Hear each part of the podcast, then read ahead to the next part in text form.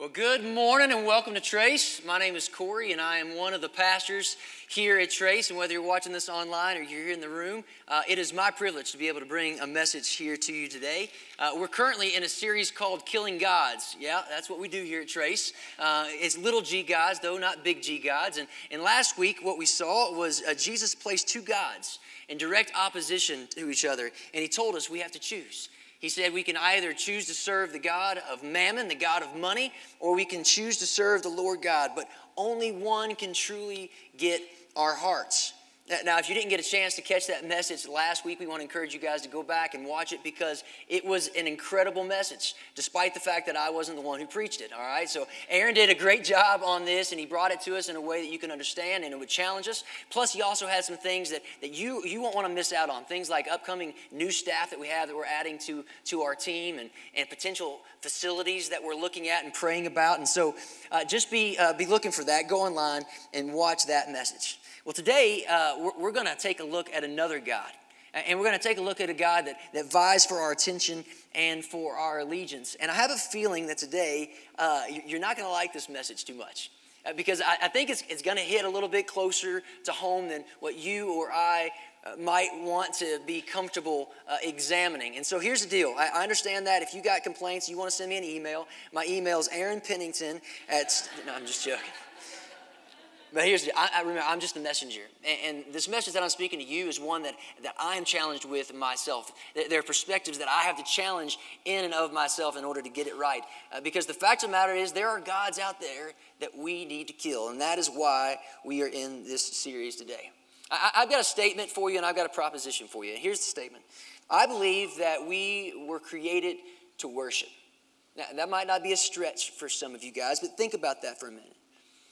I believe that there's something innate inside of us that, that acknowledges that there's something or someone out there that exists that is bigger than us, that is greater than us.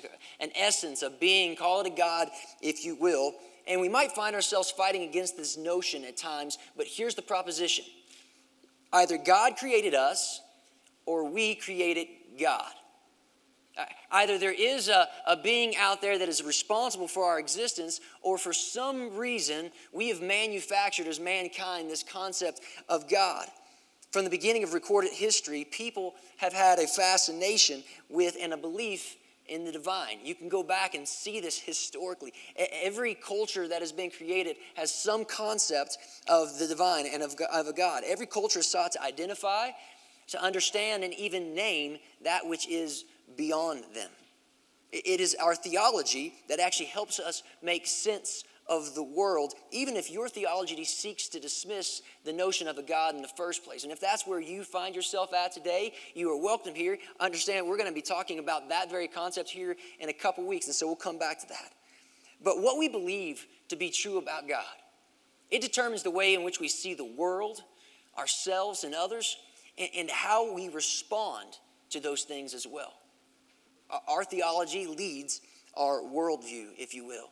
And in many cases, uh, whole villages, people groups, regions, uh, even entire countries have been influenced and defined by their particular belief in a God.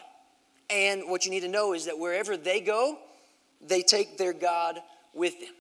Uh, what I want us to do uh, right now is I want you to take, I want to take you to 2 Kings chapter 17. I stumbled across this uh, several months ago in my, my D1 reading. It was with the chapter that I happened to be reading. So if you have a Bible with you or you got it electronically on your phone, go ahead and, and open up to 2 Kings. And while you're doing that, let me quickly explain uh, D1 for those of you all that don't know what that is. Uh, for, for us here at Trace, it just happens to be our, our, our Bible study format. Uh, and what we encourage people to do is every day to be in the Bible and read just a chapter a day and out of that chapter, identify one verse that stands out to you. And, and write down one thought and spend one moment in, in prayer to God and, and share that thought with one person. And you'll find yourself uh, coming in contact with God at a greater degree. Matter of fact, right now, as, a, as an entire church, uh, we, we've thrown out a squad goal, and the squad goal is a 70 day challenge. And we're in the book of Acts right now reading through this. And so, if you've not done that yet or you haven't started with us, we want to invite you guys to jump in and start with us on that. Stop by guest services, they can tell you more about that. Let's jump into 2 Kings chapter 17 uh, because as I as I saw this passage as I was reading, I was like, you know what, that will be a great springboard. That'd be a great platform for me to jump from as we talk about gods today. But let me give you a little context, okay? We have the people of Israel at the time who, who worship the Lord God, but they have gotten way sidetracked, like over and over and over again, sidetracked. And, and at this point, uh, the, the Lord God determines that the only way to get them back on track is to let them be conquered and removed from their land. And so he causes or allows the Assyrians, uh, think modern day Iraq and Iran, this, this nation, this group here, uh, to come in and to actually to conquer and invade. And they deport the people of Israel and they bring them to Assyrian towns. Well, what that does is it leaves a void uh, in, in, in, the area of Samaria where the Israelites were from. And so he takes a bunch of people from Assyria, from all around, and he actually inserts those guys and settles them in this town of Samaria. And so now the people here, this is an incredible chapter. It talks about like lions eating these guys and everything else. It's pretty awesome. You need to go back and read it. Uh, but, uh, but what happens is they start to instruct these Assyrian settlers, settlers about the, the God of that land, the Lord God. And, and that's what we'll pick up in this verse. Uh, verse 28 of chapter 17 says this Nevertheless, each national group made its own gods in the several towns where they settled. And it goes on to talk about these different regions and groups of people that were coming there. It says, The people from Babylon made Succoth Benoth. Now, I got to tell you guys, I, I kind of feel bad for the people of Babylon because their God sucketh. Just reading what it says, all right? Those from Cutha made Nergal. They got to come up with some better names, man. Uh, those from Hamath made Ashima. Uh, the, the Avites made Nibhaz and Tartak. I swear those guys are from, from Star Wars. I, they, I think they are. And, and catch this the Seraphites burned their children in the fires as sacrifices to Adramelech and Anammelek. Now, guys, I said this before, I'll say it again. Our belief in God affects the way that we see the world around us and that we respond to it. For these guys, their particular belief in the sun god and the moon god, that's who these guys are at this time, it caused them to actually burn their children in the fire. That's how they saw this God, and that's how they responded to him. And they find themselves in this quandary because now they're in a land and they, they understand who the Lord God is, but they're bringing, there are other gods along with them. And so they worship the Lord, but they also serve their own gods in accordance with the customs of the nations from which they had been brought. Now, I, I don't know about you guys, but I, I'm I'm a guy who needs lots of illustrations. I need correlations. I need things to be able to help me understand this. And so, if, if you allow me to, sports is kind of a go to thing for me. And so, I'm, I'm going to illustrate what's happening here with these Assyrian settlers uh, by talking about your, your favorite NFL football team, all right? So just imagine for me, for right now, I know none of you guys, guys would actually do this. Uh, you, wouldn't deify the football teams that you like, but for, for just a moment, all right, imagine that your favorite NFL team is actually representative of a God, okay? Now, now for me, um, I, I, grew up uh, loving the Cincinnati Bengals, okay? I, I got one, all right, that's good. Don't judge me, all right, too quickly. Uh, this is what you need to understand about the Bengals. Uh, they were the, the nearest big city that, that, that, was to my hometown, which was in Kentucky. And, and so uh, I grew up kind of being exposed to the Bengals. They were the team that was, was on TV. They were, they were a team that my parents supported, that my friends supported. Paraphernalia was everywhere. And the Bengals were actually good back then. They had Boomer Esiason and, and Ickey Woods. Y'all remember these? You remember the Ickey Shuffle? Yeah, I just, yeah, get it. Okay. Anyway, that's like a terrible dance nowadays. Like they showed that up. But he was the start. He, he started it all. Okay. Now here's the deal. I grew up being a Bengals fan, loving the Bengals, but I moved away. I, I moved from uh, from that area and that region of the world to to Arizona and, uh, and, I, and I brought my half hearted love of my Bengals with me because they were struggling at the time. Uh, and I was now exposed to the Arizona Cardinals during the days of, of Kurt Warner and Larry Fitzgerald. And these guys were up and coming. And the wonderful thing was that they were in different conferences. So, different land, different God, different conference. I was able to root for both of them. It was okay, all right? Uh, but, but then, then I move up here to Colorado. And, and I bring along with me my, my fondness and my, my history with both the Bengals and the Cardinals. but now I'm exposed to the Broncos, which I've heard some of you guys say is the one true team. Um, and so, so I'm conflicted. I'm conflicted, right? Because it's, it's okay to root for multiple teams. You can do that until those teams play in the playoffs. And then you have to find out where your allegiance truly lies, right? because there can only be one true love. And that's exactly, guys, that's exactly what's happening with these settlers here in Assyria. They are faced with the things that they have known and the things that they have grown up with, and, now the new things that they're being exposed to, the Lord of the land. And they're having to figure out who they choose and who they follow. Now, you might be wondering, why, why is all this important? Here's why it's important. All of us have been brought up with a version of God. Now, you might be sitting there thinking, you know, I, I, didn't, I didn't grow up in church, so that's not true for me. It, that, that, that's actually, it's still true. You still have a version of God, and it doesn't necessarily mean that it comes from your church experience. You have belief systems and understandings of how He interacts, and that affects the way that you respond and, and how you react. You don't have to go to, to Bible college in order to have a theology of God.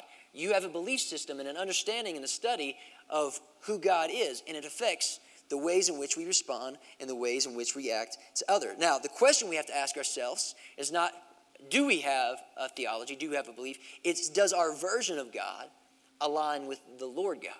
Now, that, that is the way that I'm going to make our distinctions today between uh, big G and little g, okay? When I talk about uh, the Lord God, I'm talking about big G God, okay? When I'm talking about uh, just the gods of this world or this land, it's the little g God. And so, does our version of God align with the Lord God or is it derived from somebody told me so? Or that makes the most sense to me? Or that's simply what I grew up with? Guys, I have a feeling that our version of God is largely shaped by the land in which we live.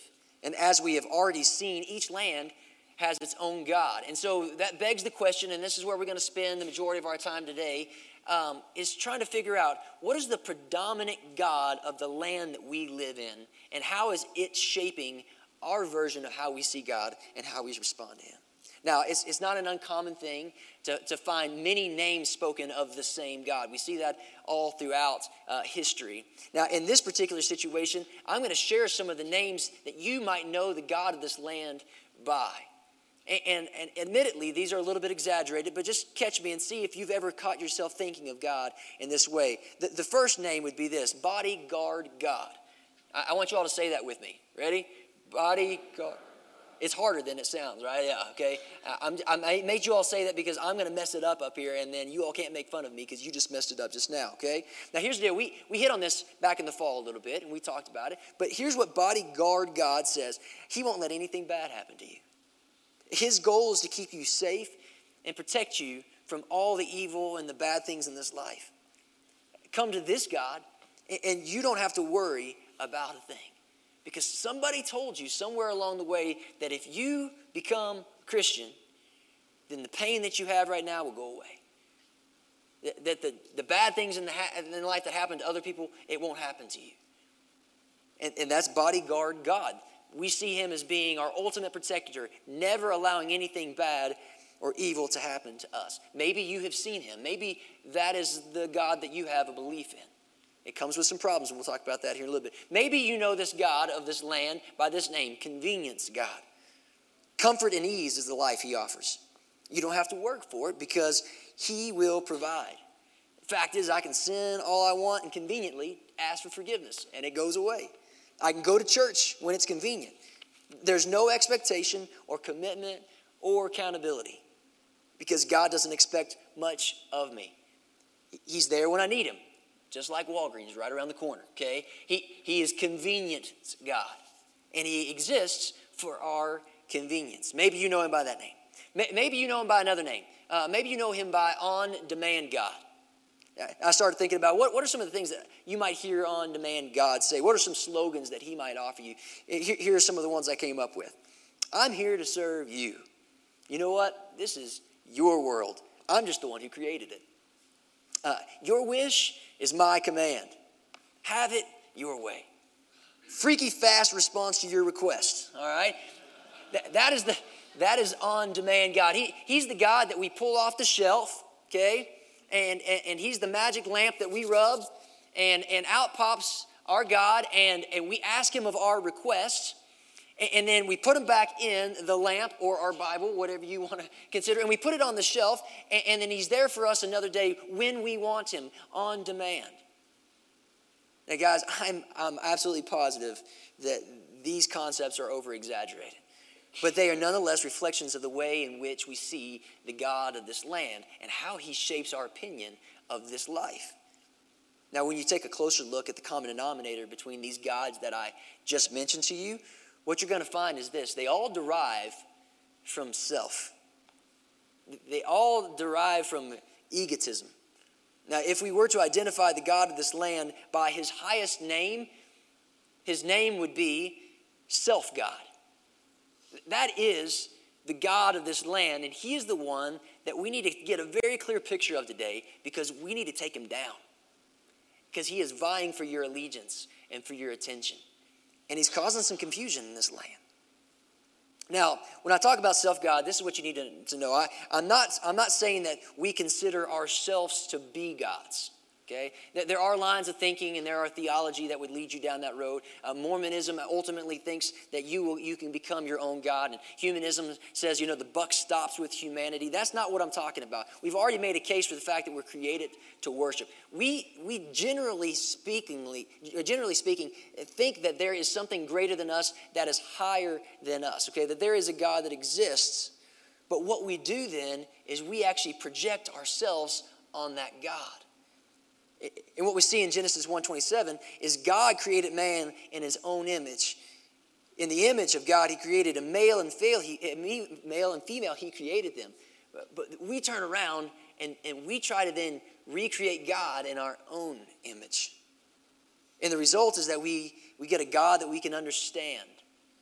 We get one that we can comprehend. He's not too far above our mindsets. And we get one that exists for our benefit, for our luxury, one that we can manipulate. We get a God that fulfills our purposes and gives us permission to pursue the things that we like and to despise the things that we hate because He is God made in our own image. Now think about that, guys. Oftentimes, um, we are great justifiers. And we do that in, in and without a concept of God. But when we're able to attribute to God the same attributes, the same likes, and the same hates that we have, it makes it much easier for us to justify those things. A gal named Anne Lamott says it this way. She says, You can safely assume you've created God in your own image when it turns out that God hates all the same people you do. Think about this with me for a moment in, in the recent political and current political climate that we find ourselves in? Isn't it easy for us to somehow think that God thinks the same way that we do, and the people that are on the other side of the line are going to hell? they're, they're wrong, they're evil, they're not followers of Jesus just because of a political stance that they might take? Guys, we're in the midst of, of some of the, the, the greatest uh, racial, gender, uh, religious tension that we've experienced, at least in my lifetime. And it makes it really easy for you to hate the people that are not like you because you start to attribute those things to God and He hates those, and so it makes it okay for me to hate them too. It's because that's reflective of self God, not the Lord God. And here's the tricky part about self God, the God of this land. He meshes himself with the true characteristics that are also seen in the Lord God. And he also meshes those with other things that we've picked up along the way from city to city, from town to town, from team to team. And we wind up in the same situation the Assyrian settlers found themselves in. They're worshiping the Lord God, but they also are serving their own gods. And worse yet, what happens for many of us is we start to merge these two things into one, and we start seeing the Lord God as self God. We start to attribute those attributes to the Lord God. But here's the deal, guys. The problem is the Lord God, the Bible, the God of the Bible, creates an entirely different paradigm for us to work from. He says, No, no, no. Don't get me wrong. Don't put me in the same camp as this guy over here. Let me, let me show you who I am. Now, here's the deal. Uh, we do not know everything there is to know about the Lord God. He is big, He is infinite. Um, but we do know that He's chosen to reveal Himself to us in certain ways. He's not a God who desires to be hidden somewhere and, and, and for us not to be able to find Him. He wants us to know who He is. And so, therefore, He's, he's chosen to reveal Himself to us. And he's done so by speaking through the prophets and, and through angels and by sending his one and only son as a, as a perfect reflection of who he is. And he spoke certain things that we have captured. And he gave us a spirit to help, us understand things. And that spirit inspired men to write certain things. And those things have been compiled into a book. And that book, now we call the Bible, is, is something that gives us insight into who he is and what he has done and the things that he has said. And so we can make a clear distinction between the Lord God and self God if we want to. So let's take a look at a few things that the Lord God says so that we can make some of those distinctions. First of all, you need to understand this. Isaiah 45 says this God makes a, a bold statement. He says, I am the Lord, there is no other. Apart from me, there is no God. But what he is saying is, guys, um, this other God that you're putting on the same playing field with me, he, he's a false God. He's a facade. He doesn't even exist. I am the only thing that actually exists. This is my world. And if you want to know about it, I'll tell you about it. But you need to start with that notion. This is about me. This is my world. You're just living in it. And then uh, there's lots of scriptures that, that would help us to make this distinction, but probably uh, one of the clearest descriptions that we see is it, it comes from the very mouth of Jesus. And he says this He says, Guys, if you want to follow me, if you want to be on the side of the Lord God and be a part of his camp, if you want to be my disciple, then this is what you need to do deny yourself, take up your cross daily, and follow me. For whoever wants to save their life will lose it, but whoever loses their life for me will save it. Guys, that, that doesn't sound like self God to me. That sounds like sacrifice. That sounds like submission. it's not self preservation. The, the very act of baptism, by the way, guys, we got to baptize 10 people in our church just a couple weeks ago, which is incredible. That is so cool that we, we've gotten the opportunity to do that. But everybody that went into the water, you know what they did? They died to themselves. They submitted their life and their will to God, and they came up and said, I no longer live, you live in me, and I live for you. That is what the Lord God demands. That is not what self God promotes. That is not what He teaches us and tells us. God, the Lord God, says, This is my world. You just live in it. And He reminds us in various ways that you are just a mist. In the grand scheme of things, you are a speck. You are a sneeze. You are a breath. You are a moment. And that's all. But then He whispers in says, But you matter. You're a mist. You are a moment. That's it. Keep yourself in perspective, but you matter. And it's in, it's in that whisper of you matter. Somehow we get these guys confused. Somewhere along the way, we have confused the idea of a gracious God with one who exists for our benefit. We've heard of a good God and a God who, pro- who provides, and we've confused it for a God who chooses to do our bidding and give us what we want. We see that Jesus came to serve and not to be served, and we confuse his sacrifice that he displayed on the cross for us for a God that exists to serve us. And when we start to view God in this way, it creates an overdevelopment sense, uh, overdeveloped sense of entitlement, where we start to feel that we deserve a second chance because self God tells us it doesn't matter how many times we screwed up, we, we deserve a second chance. That's not what the Lord God says. Does He give us second chances? Yes, but it's not because we deserve them. Guys, I, I have conversations with people, and, and, and I'll have a guy come in to my office and he'll start talking to me about how uh, he's cheated on his wife and she wants to leave him. And he's like, I just, man, I just deserve, I deserve a second chance. And I want to look at him and go, No, you don't. No, you, you deserve for her to leave your sorry butt. You, you screwed up. You broke your vow.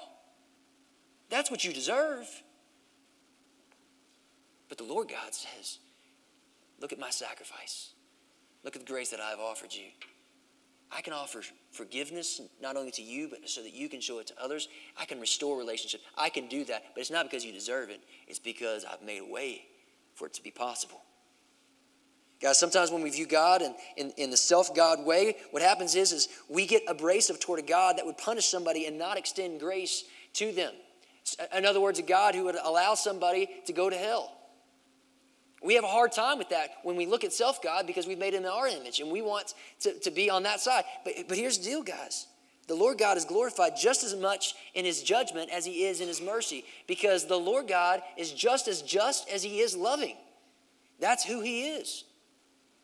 When we have this view of God, this self God, we oftentimes get disappointed when we pray for something and God doesn't grant it for us on demand God, where are you at? I asked for this. I had faith in this. It wasn't even something that was selfish. Why didn't you answer it the way that I wanted you to? Because we're looking at it from self God's perspective, not the Lord's God's perspective, who says that his ways are higher than ours. He knows more stuff than we know, he can see the future. And so he chooses to answer our genuine prayers as, as if we would have asked them if we knew all that he knows. That's because that's who the Lord God is. Hey guys, I, I, I want to make a couple strong statements, and I'm going to do this on purpose. I'm not doing it to, uh, to, to, make you mad or make you upset, but just to bring further clarification between the Lord God and self God, because we need to, we need to clarify these two things. We got to kill self God today. And, and here, here are the statements, okay? Statement number one I don't think the Lord God cares as much about your safety as you think he might. I don't think that he cares as much about your safety and keeping you secure and protecting you as you think that He does. And here's why. The reality is, uh, there are people that have lived on this earth that are much better than you and I, and that have done much more significant things for the kingdom of God than you and I have done. And yet, they experienced horrendous deaths on behalf of God because I think that God was more concerned about their obedience and their witness than he was about their safety and their security at that time. Guys, I, I don't think that there's anything particularly bad about praying for safety, but, but maybe if we're serving the Lord God, maybe our prayers should actually shift towards prayers of obedience and courage to enter in regardless of what the cost might be to us. Statement number one. Statement number two the Lord God doesn't give a rip about your convenience. Guys, I, I could be wrong. I don't see anywhere in Scripture where comfort and convenience was something to be honored by God. I, I just I can't find it anywhere. If anything, what, what I've seen is that our pursuit of comfort and convenience in the American dream has actually uh, just caused an incredible downgrade in the American church and our faithfulness because we're more concerned about our comfort and convenience than we are uh, about doing things for God and being about who He is. John Stott, in his book Basic Christianity, makes a strong statement. I happily happen to agree with it. He says this He says, Their religion, speaking of nominal Christianity, people who are waffling between self God and the Lord God, it's a great soft cushion. It protects them from the hard unpleasantness of life while changing its place and shape to suit their convenience. No wonder the cynics speak of hypocrites in the church and dismiss religion as escapism. He says, if you want a life of easygoing self indulgence, whatever you do, do not become a Christian. Guys, following Jesus is hard. He even says it is. For us to think anything different is not to actually have a clear picture of the Lord God, it's to put a picture of self God up there and make a God for ourselves. Statement number three Jesus is not your genie, all right? He's, he's not your genie. We put, we put George and Jesus up against each other last week. Uh, you got to choose. Guys, Jesus is, is not your genie. He is not here to do your every bidding, your every work. He's not going to answer all the prayers the way that you want him to, to answer them. And, and here's, we need to think about this. If he's not as concerned with our safety and security as we think he is, and we, we don't believe that he gives a rip about our convenience, then we need to be careful to think that he would actually grant us things that would give us those right?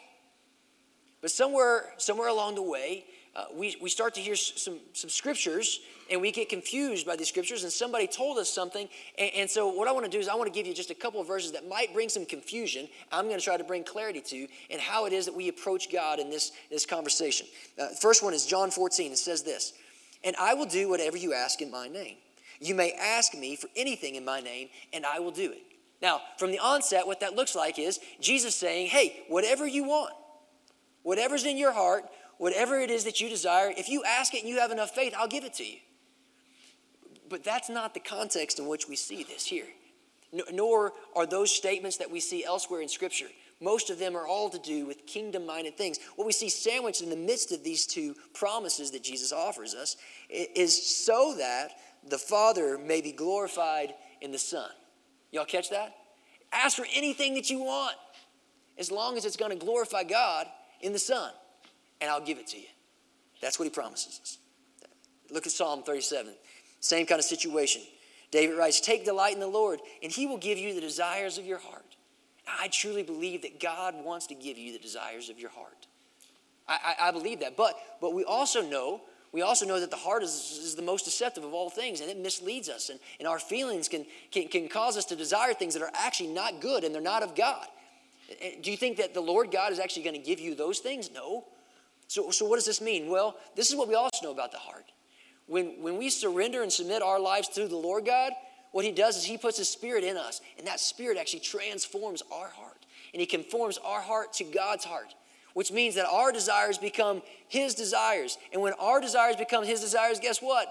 He wants to give them to us because it's going to fulfill his purposes. And that's what the rest of this verse says. Commit your way to the Lord.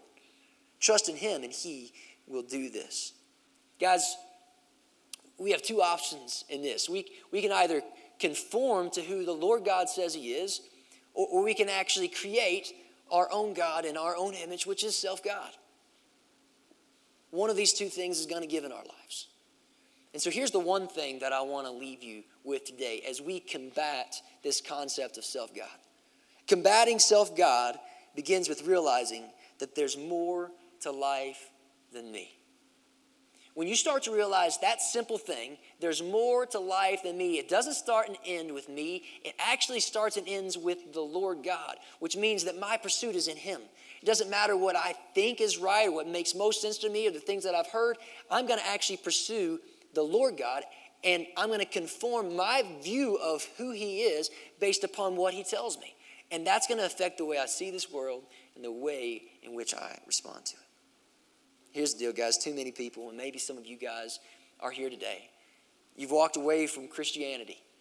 You've walked away from faith in God because you've been disappointed with the someone told me so version of self God that doesn't even really exist. Can I give you permission today?